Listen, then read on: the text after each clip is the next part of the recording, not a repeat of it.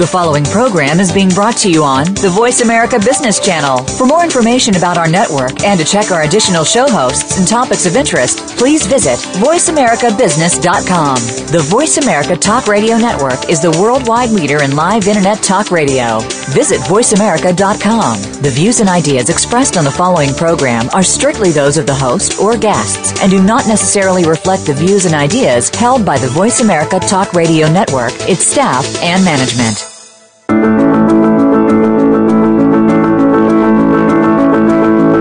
Welcome to Money in Your Life, the radio program that gives you the insight and motivation to be more successful with all aspects of your personal finances. Your hosts are Brian Farr and Ann Hutchins.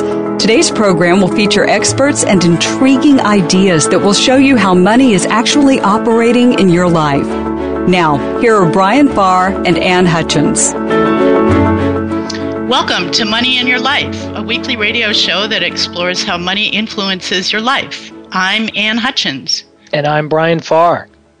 Brian, we're going to have another interesting show today. Our guest, Richard Wilson, has had both personal and professional experience in service and support of ultra wealthy families.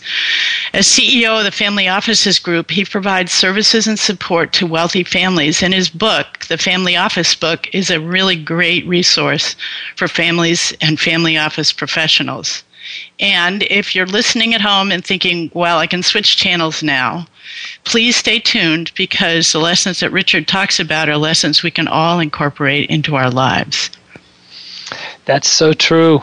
I, uh, you know, when I was when I was a kid, and actually into my young adulthood, I thought if I had more money, or the people who had more money, they had all their problems solved. And then later on, when I became a financial advisor in my 40s, I realized, you know, that was not the case, and it really showed me that that more money is not the answer always. It's how we work with our money, and I think that that's what Richard, um, you know, from his chair, from his perspective, he's got a lot of wisdom on this this subject. That's exactly right. So let's bring Richard into the conversation. Hi, guys. Good, nice good morning. Good morning, Richard. Welcome to Money in Your Life. We're thrilled to have you here. Good morning. Spe- especially good morning. at this early hour of the morning. so, Richard, I want to talk a little bit about your book, which, as I mentioned, is a really great resource. And you've written several books, but the Family Office book is a good reference for both family office professionals. And you spend one chapter in particular talking about what families, and, and in your work, it's ultra wealthy families, but this applies to a lot of families as well. What families should consider when they're looking to build their support team. And I wonder if you could build that out a little bit and talk about sure. the process. Yeah, sure. Um, we're doing this for one family right now that uh, has about you know, $200 million, but this is relevant for for anybody uh, that has even just a couple hundred thousand dollars to start with to, to plan for the future. If you wait till you have a lot of money, you know, it can get into trouble. So I think that first of all, when you guys are talking about how having more money doesn't solve everything, you know, there's a famous musical artist um, that used this term, and I used it for a chapter of my book, and that is more more money, more problems. And I think it's definitely true. Um, there's more Yeah. things to deal with, more challenges, more headaches, more people want to charge you fees and get your money, and you become a known entity, especially in places like Western Europe, London, Australia, United States, Singapore, Hong Kong, and people people find you if you're worth a lot of money, and they hunt you down and and sell you things that might not be in your best interest. So, what we try to do is help people create holistic financial management solutions. So, for example, a normal individual that has, let's say, five hundred thousand dollars or three million dollars to manage, they might just have a wealth manager and then maybe their insurance agent that sells them car insurance also sells them, you know, a life insurance policy, and then that's probably it. Um, they might have a CPA for their small business or an attorney, but they probably only meet with them once every year or two. And there's just a lot of chances for things to get dropped. Um, if you're writing your car off for your business and you buy it or sell it earlier or later in a year or after a tax deadline, uh, that can have a large effect. If you do some capital purchases in your business, that could affect your personal income. And not having all of your advisors talking to each other and being aware of all of those uh, crisscrosses of um, you know where people need to coordinate can cost you a lot of money. And the reason why it's more important for people that do have five million or ten million or twenty million or more is that if you imagine Procter and Gamble and the amount of currency exchange headaches they have to deal with with business in 20 different countries and you know 25 different billion dollar brands obviously they could have 10 people focused just on currency exchange rate you know risk management and hedging and it's probably worth it because it'll save them that much money right. well obviously uh, most people, individuals, don't have to worry about currency risk uh, because if you can afford to hire right. on it. Right. Um, so, and so, you know, for a larger family, there's just more chances of a small percentage mess up could cost you a lot of money. So it's it's exactly. better to have your team talking to each other all the time. So, can you talk about what works in terms of developing that holistic holistic approach? Where because this is an area where any family can learn from this. How do you begin with a family to develop that approach? Uh, the first thing we do is create like a family compass or a family charter, and what it would yeah. have is what's the family mission statement, what are their values, what's their objectives, um, how do they want to talk family and keep the family together, what's their philanthropic views.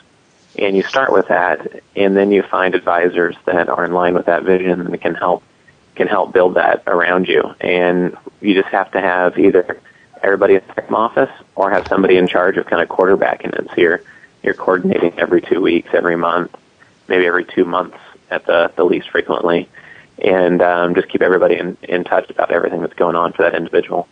So, the important thing is first developing the family mission and being clear about the values and how money is serving those values.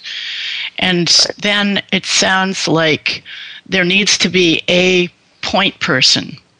So, having an agreement in the family about who or or as an individual about who is the central point of contact and how the information is shared is that is that right Right, that's right. And usually the person that creates the wealth is not the right person to be quarterback in the whole thing. They might still make right. all the final decisions and do thumbs up, thumbs down on everything. Even if you have a board that votes their opinion, it might also be the person who made the money deciding whether they pay attention to that vote or not. Um, but there should be somebody whose operational role is to make sure things are moving forward because right. you know most people who make a lot of money are very very busy. So so can I could I jump in here, Richard? Sure. I'm, I'm fascinated by this. Um, so let's say that it's it's a more typical family is is uh, that that might be listening to the show today is uh, is going to be a husband and wife, and maybe they're both working and so they're going to be you know if, if there's there's the income from the two different incomes you know two different sources there um, have, how could how could you what kind of advice would you give to those folks in terms of getting on the same page sorting out what their values might be and and then yeah. translating that into into how they spend their money and what their financial relationships are going to look like yeah i think there's um you know there's a practical aspect and there's an operational aspect and i think practically uh, it comes down to really defining what what stories are really behind the family. You know, at Thanksgiving and Christmas, what stories you tell about your grandparents, what stories you tell about, you know, how you first became successful and how you and your wife, you know, first became successful and what that means to you. Was it education? Was it writing? Was it giving back to the community? And then you built your network and things all came around through some sort of uh, karma situation, getting into the family history and family stories and making those ingrained in a more explicit way in the future of the family is really important. And then from a practical standpoint, you know, somebody has to help run this family office or run the financial picture. And what I found is that most people trust their CPA more than other people. Usually they're not pushing products. They're just advising and they're very knowledgeable about how many things could affect taxation. So yeah. if you get a great CPA, they can typically you know help coordinate those monthly meetings for you. Yeah. So who are the key players on the team? Um, I'll say the typical ones that that we suggest uh, to consider would be a tax attorney or trust in the states. You know, tax attorney. Um, you'll have typically a lawyer. Um, if your business is very specific to one industry, you might have more than one lawyer. Uh, we also have uh, typically an insurance or risk management professional uh, that's either a, a broker or an independent consultant who doesn't make a commission. He's just consulting. Um, And then typically, the larger the family is, the more likely it is they'll have somebody on the philanthropic, charitable giving side, and maybe a traditional CPA that came from when they first made their wealth in their original business, and they just know the history of every asset they own, et cetera. So I think that you want to look at anything that could touch your financial picture. You want to make sure you have that expert on that video conference call every month, or on that yep. phone call, or in that meeting room, um, so you keep everything you know under control. Yeah, and I can hear listeners saying, "Ugh, that takes so much time." And how do I find those professionals? You act as a resource for a lot of those uh, references. Is that right, or do you do due diligence on a lot of those professionals? Right. Um, so I know many of the top ones. You know, nationally, I know the top two lawyers that work with thirty billion dollar uh, families each. I know uh, insurance consultant type people. I I play that quarterback role uh, for some families or help them with uh, certain areas of uh, where they want to be allocating their money. Um, you know, typically we work with some larger families, but it just depends on the need of the family and really what they're looking for. Um, I think that it doesn't have to be frustrating. I think that if you just meet quarterly, um, most people aren't even meeting once a year with all their advisors on the phone. Most people hear something from the CPA. Two months later, they talk to their insurance agent you know, four months later, they might talk to their wealth manager. Boy, that is so true. You know, so that just is like that that kind of of uh, a fractured relationship. And what I've learned in working with my clients, I, I my primary work is as a financial coach, is that even for somebody who is an individual, even for somebody who's not part of a family, they're an adult, they've gone off and they've established their own life, is it's like inside their own head they they think about it periodically. They think about their money. Something will trigger it, and they'll have a conversation. They'll talk with the the CPA or the attorney. It's just like you're saying, and then two months later, the next piece. So this is really a common problem. It sounds like. Yeah, I think a lot of people who created their own wealth, they don't really trust the public markets with their money. They don't trust third parties with their money. They don't trust advisors to advise them on their money. So lots of people who own their own business, you know, money just sits in cash and um, you know maybe they have some in some mutual funds, ETFs, et cetera, or retirement account. But lots of people just you know the money just degrades from inflation basically, so they don't know who to trust. Well, exactly. So how do you start to build that with clients? Um, we usually only work based on referral. Um, yeah. All the families we work with come to us from reading our book or going to our our website, um, watching a video on YouTube on family offices that we recorded, et cetera. And actually at the airport right now, heading to Singapore, where I'm speaking at uh, three different events, and we're holding a workshop on family offices. And so we typically only work with people based on referral and recommend the same. Um, the way I found my CPA right now is through someone who owns a, a large insurance business in Portland. He's been working with a CPA for 10 years. He went through an audit with IRS, came out the other end without much pain and suffering, and he's still with that CPA. So that told me that you know they must be doing something right. So yeah, um, absolutely. I would just you know based on referrals. That's great. And one of the things that you that I'm intrigued by that you talk about in your book is the six C's of character analysis, and you talk about that in reference to how you how you value or how you evaluate managers or advisors or part of your support team that you're talking to. Can you talk a little bit about that?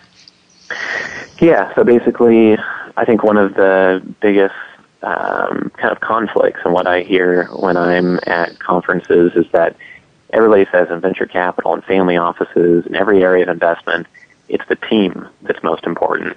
Yet in the investment industry, everything's based on track record, what's your assets under management, all these objective hard figures that take all, all of the, the hard work out of it, basically. Like, oh, let's just do a math equation and hire someone based on that. And when it comes to actually judging the team, it's all subjective. You know, it's like, oh, they went to Harvard or Wharton. Okay, checkbox. But besides that, it's like, do they have 20 years experience? Okay, but how do you know if you can really trust them? Because you can go to Harvard and you can have 20 years experience, but still be a crook. Uh, and so what I did was yeah, people with, learned that with Bernie Madoff, didn't they? Sad but right. true. Yeah, mm. for sure. And I think that um, just real quick, um, you know, the six C's that I came up with was making sure the person is committed, make sure they're contributing, make sure they're centered, make sure they're a confident listener, make sure they can provide references, and make sure they're consistent. And so basically, if they have all those six C's and you can talk positively about each one, then that's a great thing. But if they won't listen to you, they're constantly trying to hard sell you something. Um, I just turn the other way, and I just won't work with that person, no matter who they are, how successful they are. It's just not someone I want to have a business relationship with, for example. So I think it's just a system that I kind of uh, work off of. Absolutely. And then how do you, how does the family, how do the families that you work with uh, quarterback their meetings? How do they come to agreement about who is going to be the point person in the family? Many times, Asia and Eastern Europe, like in uh, Russia, for example, it's almost always the son or the grandson who's heading up that responsibility. But outside of Asia and Eastern Europe, it's almost always a professionalized team if it's a single family office. So if someone has 300 million or more, they almost always have a professionalized team. But to bring it down to more practical terms, um, you know, typically I'd find it'd be the CPA uh, or the CPA, but then you know, the, one of the uh, the matriarch or patriarch are typically just making sure that the CPA is you know holding that monthly meeting and doing it the way they had hoped, et cetera. Um, But it just depends on the family. Like one family I worked with has several hundred million, and they didn't have any formalization of of anything really. They had a foundation, they had all their money in just a couple investment funds, and one piece of real estate, and they had nobody kind of managing their total risk or total financial picture. So. Wow. Wow. We're going to have to take a break here, but we will be back. If you have questions, please call in. Our phone number is 866 472 5790 or email your questions for Richard or for us to moneyinyourliferadio at gmail.com. So we'll be back with our guest, Richard Wilson, CEO of the Family Offices and founder of the Family Offices Group, in just a minute.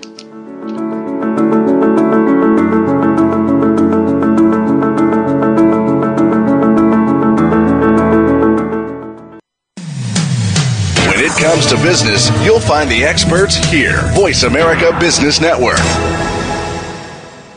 Do you have financial goals for yourself? Do you want to be smart with money in all areas of your life? If you're ready to become more effective with your personal finances, then you might be ready to hire a financial coach. Since 2002, Brian Farr has helped hundreds of people improve their relationship with money. He's unbiased, honest, and approachable. If you'd like to learn more about financial coaching, visit Brian's website and schedule a free 15 minute consultation at www.brianhfarr.com. The goal of financial coaching is to open up the conversation around money with your spouse, your children, or your extended family.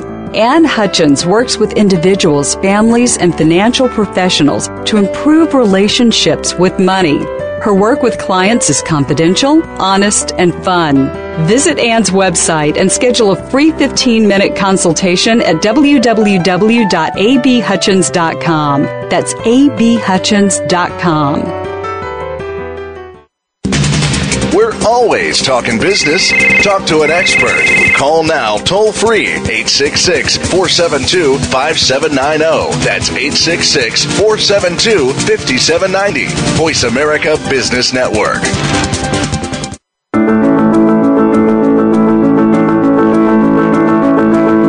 You're listening to Money in Your Life with Brian Farr and Ann Hutchins. To reach our program today, please call 1 866 472 5790. That's 1 866 472 5790. You may also send an email to moneyinyourliferadio at gmail.com. Now, back to the program.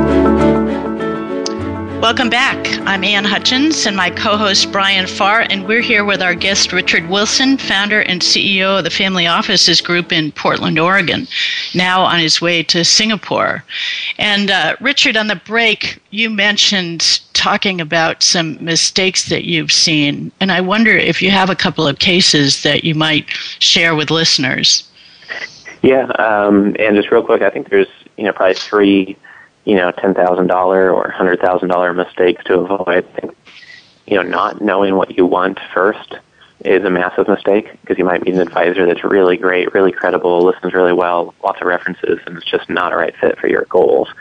Um, so not planning first. The second one is just hiring too quick, even if you know what you want. many times you get a good referral, you're very busy, maybe you own a business, or you're working 70 hours a week as a high power attorney, and you just hire that person just based on one referral and just hire them right away. And I think that can be an expensive mistake for multiple reasons. And the third thing is just not having governance policies in place. When you create that family charter or the family compass, you need to make decisions about how uh, advisors will be hired, um, especially if there is a lot of money involved and you're dealing with the next generation at all, even if it's just within an estate. Um, you know, who's going to be in charge of hiring that advisor, and what if the next generation takes over? The son takes charge, the daughter's not as involved, and the son hires his best friend to handle the insurance, who gets a huge commission off of it, and et cetera, et cetera. So it can be lots of problems yeah. there if there aren't some governance for decision making kind of set up, and it kind of tear a family apart instead of bringing them together. Yeah, it's so interesting on the first point that you raised. You know, I had a client who had a manager that was in the in the industry they call it a value manager, which is a slower growth, less uh, but take less risk with the money. Mm-hmm. And she had goals that really necessitated a growth manager.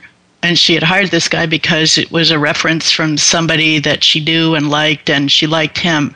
But to your point about defining goals before you before you hire somebody it's really important. Right. Yeah for sure. And i just um like as i mentioned earlier i hinted towards you know i like to work with people that are really long term minded and um you know if you don't pay close attention you can just end up you know working with some real snake oil type people in the investment industry. So I think they have to be real careful about who you associate with and make sure you're not dealing with some sort of um, just great salesperson who just has nothing there really. Yeah. The other, you know, we had a quote from our guest, one of our guests uh, in a previous episode that I want to read to you, which is Wealthy parents are often far more concerned with how to teach their children the value of money than, pa- than our parents with limited resources. Do you have a comment on that? Um, I think that wealthy parents are scared their kids are just going to be spoiled rotten and they'll just grow lazy. Uh, you know, first generation wealth creators typically had to work 68 hours a week for 10 years to make their wealth, and so they're just scared to death of, of spoiling their children in the wrong way. Um, and I think that uh, Warren Buffett says you want to give your kids enough money to do anything, but not enough money to do nothing. Um, that's, that's, great. I'd never heard that. That's great. That's great. Brian, do you have a question before we start taking? We have some email questions I see come in, so uh, mm-hmm. we're going to go to those. But Brian, do you have any questions for Richard before we do that? Well, you know, actually, I've got I got an email question earlier in the week. Uh, it's actually he was listening in Italy. Uh, we're we're available on iTunes, and I think that's how he got hold of us. Um, but it ties into the last an earlier show, but it also fits right in with what you're speaking about, Richard, and it has to be with generational differences. This man wrote, I have a colleague who is having a difficult time discussing his concerns with his father, who grew up during the Depression. Uh, it appears his dad has great fear around spending money, especially on himself. His father also has a tendency to hold on to everything, not wanting to get rid of anything he might need. So this man asks, Do you have any advice for my friend about how he can raise his concerns with his dad without dad getting overly defensive? Yeah, I mean, part of it, I think, is, um, you know, changing what we can in life, accepting what you can't change, and having the wisdom to know the difference, I think, is the easy answer. Um, you know, part of that's just the joy of a family. You can't control everybody and make them think like you think. And typically, it's the parent frustrated with the son or daughter is what I hear. Um, but I think you know finding common ground or finding how that affects the estate planning or the financial picture, and just choosing your battles so you focus it just on that five or ten percent of the total potential conversation that matters the most. Like maybe he at least needs to have an estate plan drawn up, or maybe he at least needs to be transparent in what the financial picture is, so that his kids can can manage for that and you know try to plan around that a little bit. So I think it's just you know, not being too ambitious and trying to brainwash someone to be more like you, but just, you know, choosing the one or two areas that you just really need to get some clarity on. Okay. That's that, great. Yeah, that's great. That's great. I have another one uh, from Evie in California. She writes I'm a grandmother of three remarkable children. Their parents are dedicated. We have a great working family relationship. I'm retired from a strong career in healthcare. I have an adequate retirement and savings, and I have a financial advisor I work with and trust. My question is how to talk about money with my adult children so I can assist and contribute to my grandchildren's education now as they go through elementary and secondary school. They need it now, and they are in private schools, which is very important to their education. Mm-hmm. And, as well as to their social development. I offer and the parents say we can talk later. Right. Yeah, I mean, uh, you know, I deal with this with my own family, and I think that the things that, that we do is talk about, you know, the stories behind our family, the um, the values we have. We we do it through books.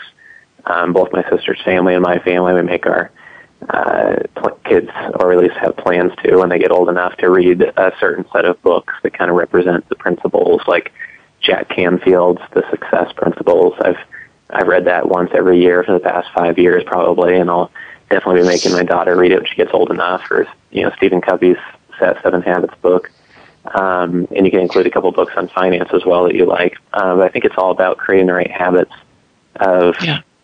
you know the right level of frugality and um, hard work ethic, and you know investing in something before you expect something to come back in terms of energy being invested in something. So I think that it's just a matter of figuring out what are those five or seven principles that you just want to be really rooted in your children and just stick to those and just, you know, whether you have to, you know, uh, set up incentives for them, you know, you go to the summer camp or you go to that sleepover if you read one chapter of the book every week or something like that. Sometimes it's needed with kids, but that's the way that my family's kind of approached it. Yeah, the other thing that that seems to be a barrier is talking to her adult children, and that's an interesting conversation to open up as well. You have the grandparents wanting to help the children, and the uh, the adult children in the middle. As yeah. a, as it sounds like there's a little bit of pushback, and I've seen that with a number of clients. Yeah, for sure. It also gets kind of complex and can make uh, in-laws upset, etc. If you know that that grandparent generation has a lot of money and therefore some some version of power in the family, it kind of seems like they're forcing their will upon the next generation or second generation down. When maybe the parents don't want that influence, maybe they want their parents like uh, the kids not to talk about money a lot for whatever reason. So I think that is a huge challenge, and it just depends on the family. But lots of times if things get too ugly, you can bring in kind of a family psychologist mediator, but that's pretty extreme, and most people aren't going to pay for one, take time for one, and be uncomfortable even doing that in the room with the family. So um, there's no easy answer there. It's pretty, you know, it's a pretty tough situation that just is going to come down to situation by situation. I think. Well, it also goes back to something that you said about having a multi generation conversation having a having um, having some rules around how you manage your money and bringing your adult children along. And it's never too late to have that conversation to bridge that to the next generation so that they can bridge it with their children as well. Right. Yeah, I think that people become most uncomfortable when it comes to talking about inheritance. Kids are young. Maybe some people don't want to do that, or people are afraid that oh your kids are going to think only money is important in the world and right. nothing else is important. So I think when it comes, if you get down to the basics, um, then typically people can find common ground of agreement. I think it's just you know kids don't want their or parents don't want their kids to be greedy or right. slanted in some really materialistic way. So. Well, it gets this feeds right into the next question that I, that we have from Jenny, and she doesn't say where she's from, but how can I deal with grandparents who are constantly giving large gifts to my children? I feel like it is becoming unhealthy. So that may be the other side of what we're talking about. Yeah, uh, for sure. I think that happens uh, quite a bit. You know, or a father giving the the son a Ferrari, and maybe another part of the family is put off by that for whatever reason. Um, but yeah, I think that is something that comes up quite a lot, um, you know, especially in the United States. You know, I run into several families that have problems with that. And so, um, you know, unfortunately, it's kind of like saying it depends to each question, but I think, you know, the, the answer is, you know, getting the family uh, to converse about what the priorities and goals and educational focus of the family should be and what the goals, you know, what, what do you want to instill in that next generation? What does the family stand for? You know, what does the family mean? What are the values and objectives? And then it would be obvious that it's out of line to give the kid a Ferrari, you know, when he's 22 years old or something yeah. like that. Like, hopefully, you could make it obvious that that was not the right thing to do. Well, I'm That's, curious. Uh, go ahead, Brian. I was just that's such a challenge because uh, I've I've had I've I've worked I've worked with the client, my clients have been on the receiving end of those gifts, not at the level that you're speaking of, Richard, but still, it's the kind of thing when they've, they've received some of those gifts of, you know, 5000 here or a credit card debt that was taken away by grandmother's check, you know, when they were teenagers or in their 20s. And, and it seems like those people, those young people coming into the world, it's, it's almost like they've gotten um, stunted they, they haven't had to to exercise those muscles. And and uh, and and that's the challenge. I find there's a challenge. And it doesn't have to be at the level of wealth that you're speaking of. Um, right. It, there's there's a lot of 20 somethings and 30 somethings that, that they're and they're aware of it. That's why they're coming to me as a financial coach. They're aware that they're missing a piece mm-hmm. that, that that was taken away from them by this easy access to money so it's when when, yeah, when you're true. working with families with that group, how do you work with the kids to kind of recover from grandpa's um, largesse?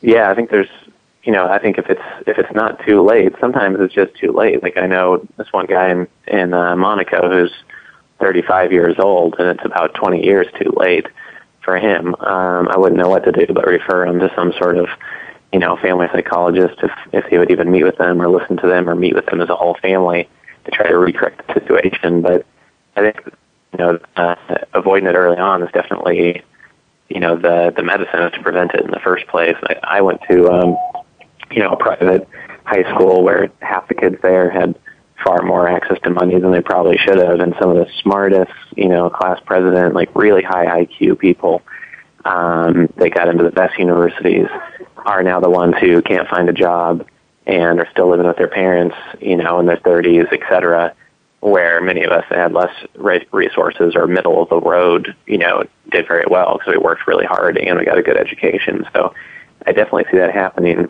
uh, quite a bit. But from my experience, uh, and this might depress some people who have kids that maybe seem like they're very spoiled, like um, I just think that you have to you have to stop it really early on. Like I'm not smart enough to come up with a solution where how do you correct a 35 year old who's had that ingrained in his brain for 20 years that that's the way the world works. I think it's just making sure that doesn't happen in the first place. Um, I think maybe it's a better question for someone else for once the damage is done, you know, how to reverse that. mm-hmm. Yeah, maybe. Yeah. I'm curious, um, Brian, um, Richard. You mentioned that you see this more in the United States. What what cultural differences do you see in how families either talk about money or have set up different uh, plans in the family within other cultures? Sure. So you know, Americans don't save a lot of money, um, and in other countries, saving money is very important. In other countries, saving money and reinvesting is important in multiple forms, whether it's land uh, or real estate. In Russia, pretty much everybody invests in office buildings and apartment buildings, and they don't invest in hedge funds and private equity funds and other types of investments, commodities, etc. Um, that's slowly changing, but most families have the majority of their wealth in real estate. Um, in other cultures like the United States, there's more showing off of wealth, um, even though there's some backlash against that recently um, in the media. Um, you know, most people want to get that the newer Mercedes or the the newer car that's more expensive and not save as much money. So I think that drives uh, spending habits, and they want their the kid to be driving a nice car to school, they want to you know drive the Escalade, et cetera. So I think that the norm, the expectation that if you're successful, you deserve this, that you've earned it, so you need to be spending that money. Um, you know, it drives a lot of decisions here. I think in in Asia, it depends on the family and it depends on the city. Uh, in many many cities, people are very conservative, but in Singapore, for example, um, it's not too conservative. There's people, you know, driving around in their Ferraris and Lamborghinis, and um, like one guy I had lunch with last time I was there. His parents just bought him a two million dollar condo in downtown Singapore, and he's just a photographer and is just doing some volunteer type work for different nonprofits. And you know, uh, where other Asian cities are very, you know, some of them are very conservative and they don't show off the wealth at all. So I think mm-hmm. uh, the cultural norms kind of dictate uh, a lot about, you know, the psychology around what's expected when you have money, you know, what you should be doing with it. Yeah. Do you find in the in the uh, other cultures that this question of mission and values it lands the same way that it does in the United States?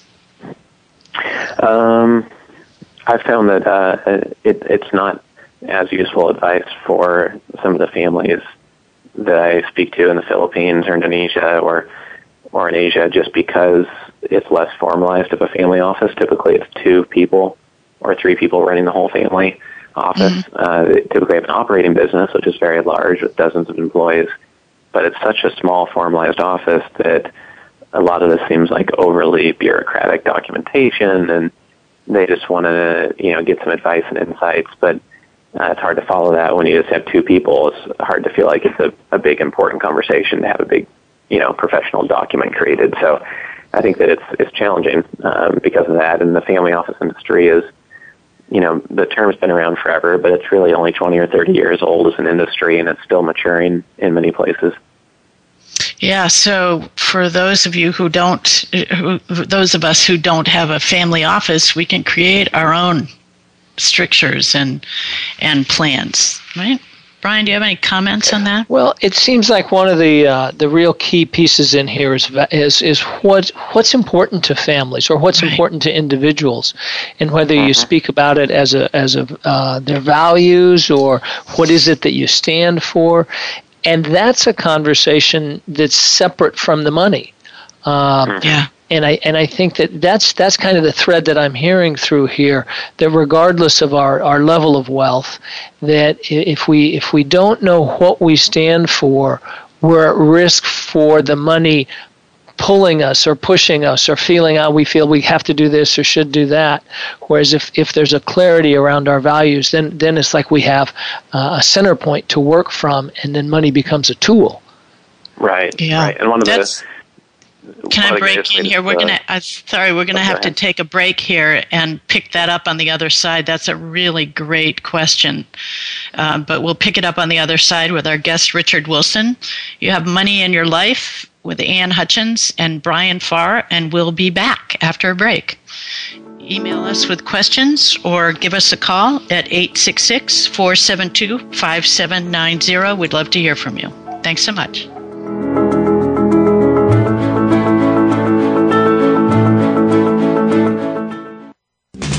We're always talking business. Talk to an expert. Call now, toll free, 866 472 5790. That's 866 472 5790. Voice America Business Network. The goal of financial coaching is to open up the conversation around money with your spouse, your children, or your extended family. Ann Hutchins works with individuals, families, and financial professionals to improve relationships with money. Her work with clients is confidential, honest, and fun. Visit Ann's website and schedule a free 15 minute consultation at www.abhutchins.com. That's abhutchins.com. Do you have financial goals for yourself? Do you want to be smart with money in all areas of your life? If you're ready to become more effective with your personal finances, then you might be ready to hire a financial coach. Since 2002, Brian Farr has helped hundreds of people improve their relationship with money. He's unbiased, honest, and approachable. If you'd like to learn more about financial coaching, visit Brian's website and schedule a free 15 minute consultation at www.brianhfarr.com. the business community's first choice in Internet Talk Radio. Voice America Business Network.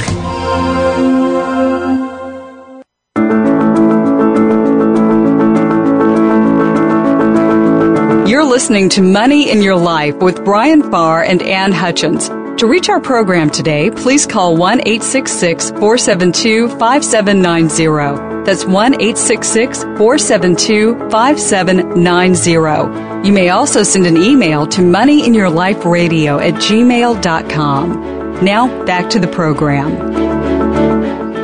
Welcome back to Money in Your Life. I'm Ann Hutchins with my co host Brian Farr and our guest Richard Wilson of the Family Office Group in Portland, Oregon. Brian, you asked a question before the break. You want to just rephrase that and we'll go into that with Richard?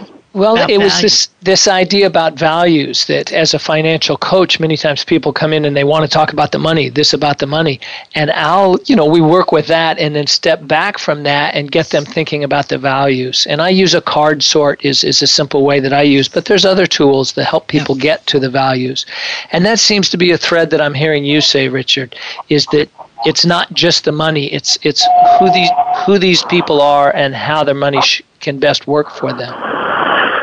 Right. Yeah, I think that uh, you know teaching others can be the best way to learn and really ingrain things in your brain. So I think some people might find out just by teaching their children. You know, even if you only have five hundred thousand dollars right now, teaching your children the principles that make you successful and reflecting back on that and deciding exactly what you stand for and what values you act on can add clarity to your own life and make you grow grow your own wealth faster, which I think pretty much everybody would like to do. And then there's also a um, I think it was Zig Ziglar, um, or maybe someone else who said, you know, your philosophy drives your values, and that can drive your mission and drive your actions.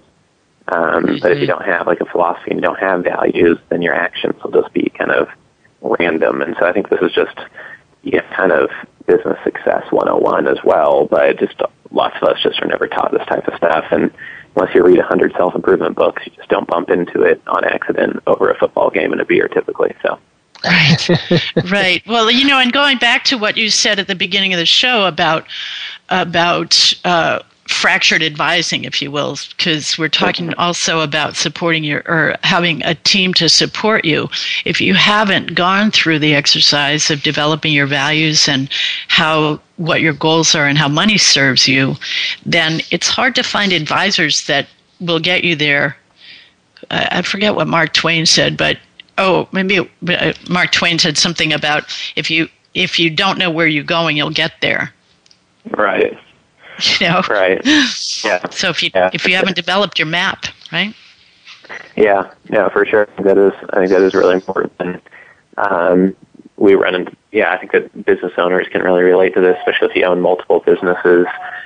Trying to figure out the culture of each individual business and where where it's going and the values that drive the value uh, creation within that business is something that can be applied directly to an individual's life. So I think a lot of people out there that have enough money to even be interested in this conversation are smart enough, hardworking enough, are business minded enough that they've applied a lot of these things, but typically to their own career or business and not to their own financial picture or their own family. Yeah, and isn't that an irony? Mm-hmm. Yeah. Mm. Yeah, you see that in, in many. I've had clients who have been very successful and and come to me in their, you know, in their fifties, with a, a picture that's really surprising because their business has been has been really successful, and their personal uh, picture is really fractured. Mm-hmm. It's a you know, and it's it's again, it's a case of time, and this does take time to find good advisors and to find uh, a support team that works for you, and really to develop your value picture. But it is right. worth it. You know, the time right. you put in will be worth it. Yeah, for sure.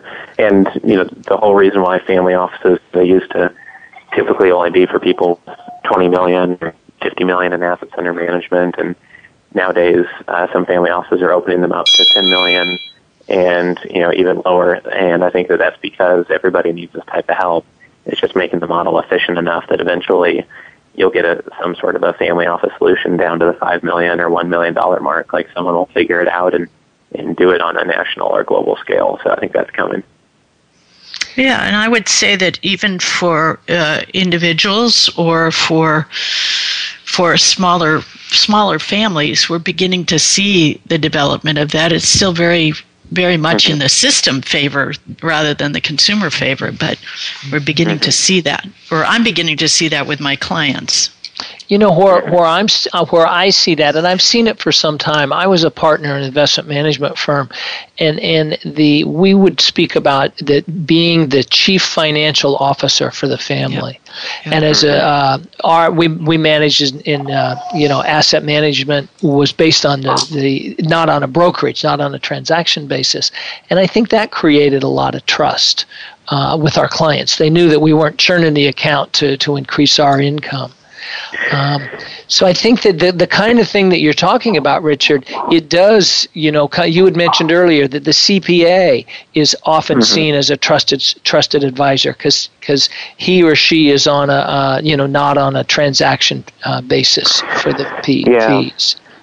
Yeah, it's really uh, tricky. I mean, some things people should be aware of is that you know more an old school way would be like you're saying.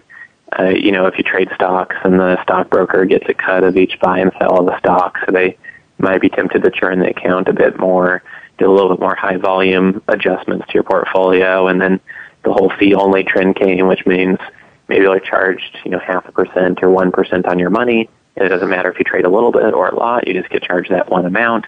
Um, you know, recently there's this new trend where some people refer to, you know, fee only as a fee always, and that you're always charged a half a percent or one percent, even if we lose you money. Uh, so a couple advisors out there are starting to experiment with, you know, charging a very low base fee and then a little bit of a performance-based fee that, um, you know, if you lose money, you know, if, if we lose money for you as your advisor, then you shouldn't be charged very much for our advice. And in those years hmm. where we give you great advice, but the problem there to watch out for is if people are taking too big of a risk in your portfolio and they don't have as much skin in the game when things go down, then they might just make it really risky so they get a huge upside returns. There have to be things in place that make sure that over three, five, seven, ten years, they're getting great performance for you and not losing money and not just spiking it one year and abusing your portfolio that way. So there's issues with all three models. Uh, the third one is kind of new and only 0.2% of the market, I think, is using that model. Most people are going fee only um, or have been for a long time. So that's what I've been seeing recently. Mm-hmm. And what you bring up, Richard, is a really good point, which is that that the that you as an individual with your money, you have both a duty and a right to call an advisor on bad advice and say I'm not paying your fee or to question the fees and to say, mm-hmm. you know, this is not what I this is not what I signed up for.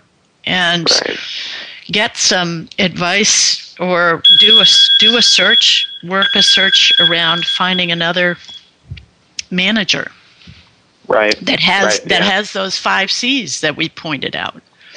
For sure, and I think it's important to remember if you are making several hundred thousand dollars a year, half a million dollars a year, um, your financial team should be protecting your capital. You know, it's your job to make money, and you should have your money, quote unquote, working hard for you but not so hard for you that it's taking large risks. You know, my opinion is typically if you're, um, you know, producing a lot of money yourself, then you know, family offices are created to protect capital, not to try to double your money every three years. So, you know, most families I work with are very conservative, and they're shooting for five percent to maybe nine percent returns in their portfolios. Right. If the uh, if the returns look too good to be true, they generally are. Yeah, for sure. And the biggest sign of a fund manager that has no idea what they're doing is coming to you and saying that they are returning 30% a year and that they do well in down markets as well as up. And in fact, they do even better in down markets than they do in up markets. And yeah. when someone's really pushy, when they say those common taglines, when they promise 30, 50% returns just from the other direction, they have no idea what they're doing, is my experience. So I think those are some good little you know quick test when you're listening to people. Yeah, what are, what are some good questions that people can ask? One of the questions I suggest my clients ask is, "Are you a fiduciary?" Which means, mm-hmm. do you have the skin in the game? Right. Um, yeah, I think my favorite one is something I steal from Dan Kennedy, which is basically, you know, give me three clients that you have worked with, uh, like investment banking, I've worked with on one transaction. The transaction was done, then they came back with you and worked on a second transaction with you. Um, or if it's wealth management, like give me the names of three clients that worked with you before 2008 and they stuck with you all the way until now. And if they can't give you three references, then you know you don't want to be the first person that comes back and works with them. Like they should have many people that already have came back and through a hard period, like my, my CPA, um, going through an audit with my um, insurance agent business friend, and that being a good referral. You know, you should look for three of those types of references, or it's not just a reference; it's you know like a, uh, somebody who's done business and then done more business with that same person. Yeah, that's really great because these are questions that anybody can ask advisors. You can mm-hmm. ask CPAs, you can ask an attorney if you need an attorney, and you can ask um, a financial advisor. Brian, right. do you have thoughts on that? Well, no, I think that I, am a big believer in, in, what you've just said. That too, it, it, ties into the the C's that you spoke of earlier. Is finding people who've been consistent, who've been committed, uh, who will follow through, and it does. It, finding financial advisors, assembling the team, is a job is it, it, mm-hmm. that that's an assignment that I think is is is worth kind of dividing, you know, uh, setting it out and saying, okay, here I'm going to go through this checklist before I make my decision, rather than right. just rush through it and be glad to get it done with. Um, but to, to invest right. the time to do the kinds of right. things that you're describing. Right. Right. Yeah, for sure. Mm-hmm. Mm-hmm. Yeah. You know, there was a question in here that, that uh, we have some time. We have a few minutes left here. Oh, no, we have plenty of time left. Um, a, a lady, this is Judy from North Carolina. She says, In our wills, we have indicated organizations which will receive funds. Is there anything else that needs to be done to ensure that the proceeds are distributed according to our wishes? And Richard, I'm thinking just in your experience, what what are some of the the, the uh, you know the good stories and the bad stories that you've heard you've seen in terms of um, wills and trusts and moving wealth from one generation to the next at whatever level that might be? Yeah i would say if it's anything more than um, fifty thousand or a hundred thousand dollars there's a lot more to be done. Um, you definitely need to meet with a trust and estate expert and figure out the amounts the timing if that's going to be put into a trust structure right now you know, if you have enough money and you can put away some now, whether you can do so in a way that preserves more of that capital, um, you might be able to. Uh, let, let me jump more. in.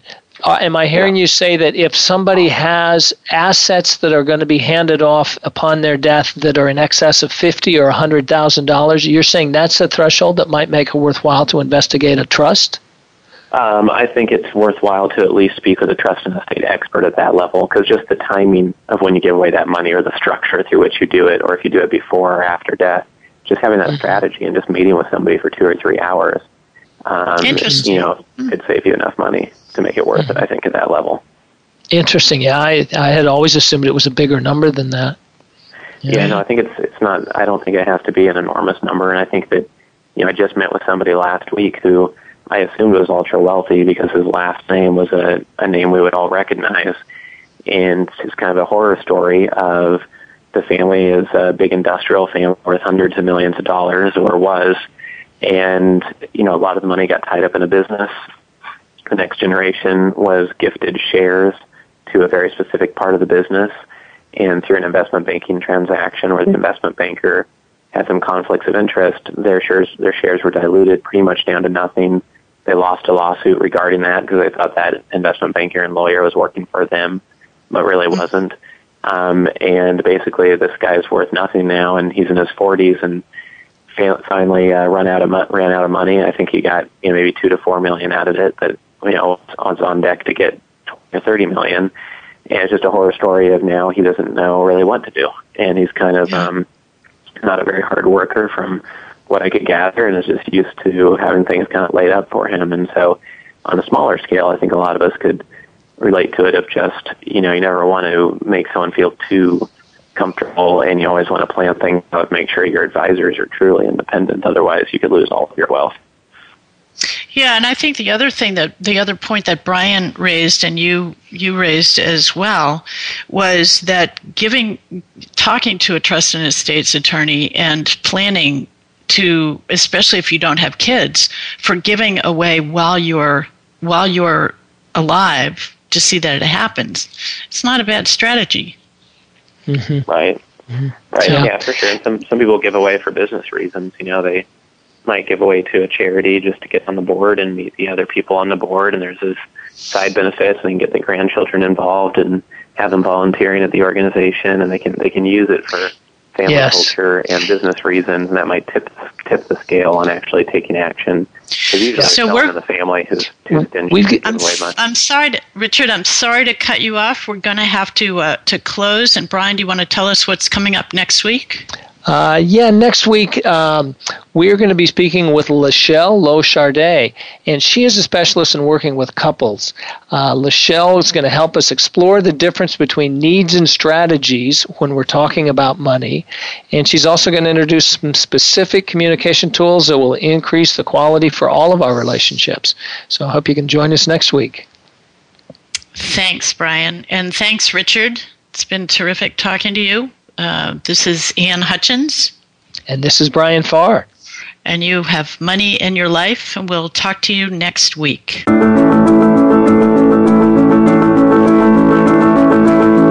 Thank you for making money in your life part of your financial plan this week. Please join your hosts, Ann Hutchins and Brian Farr, again next Friday morning at 10 a.m. Eastern Time, 7 a.m. Pacific Time on the Voice America Business Channel. Have a great week.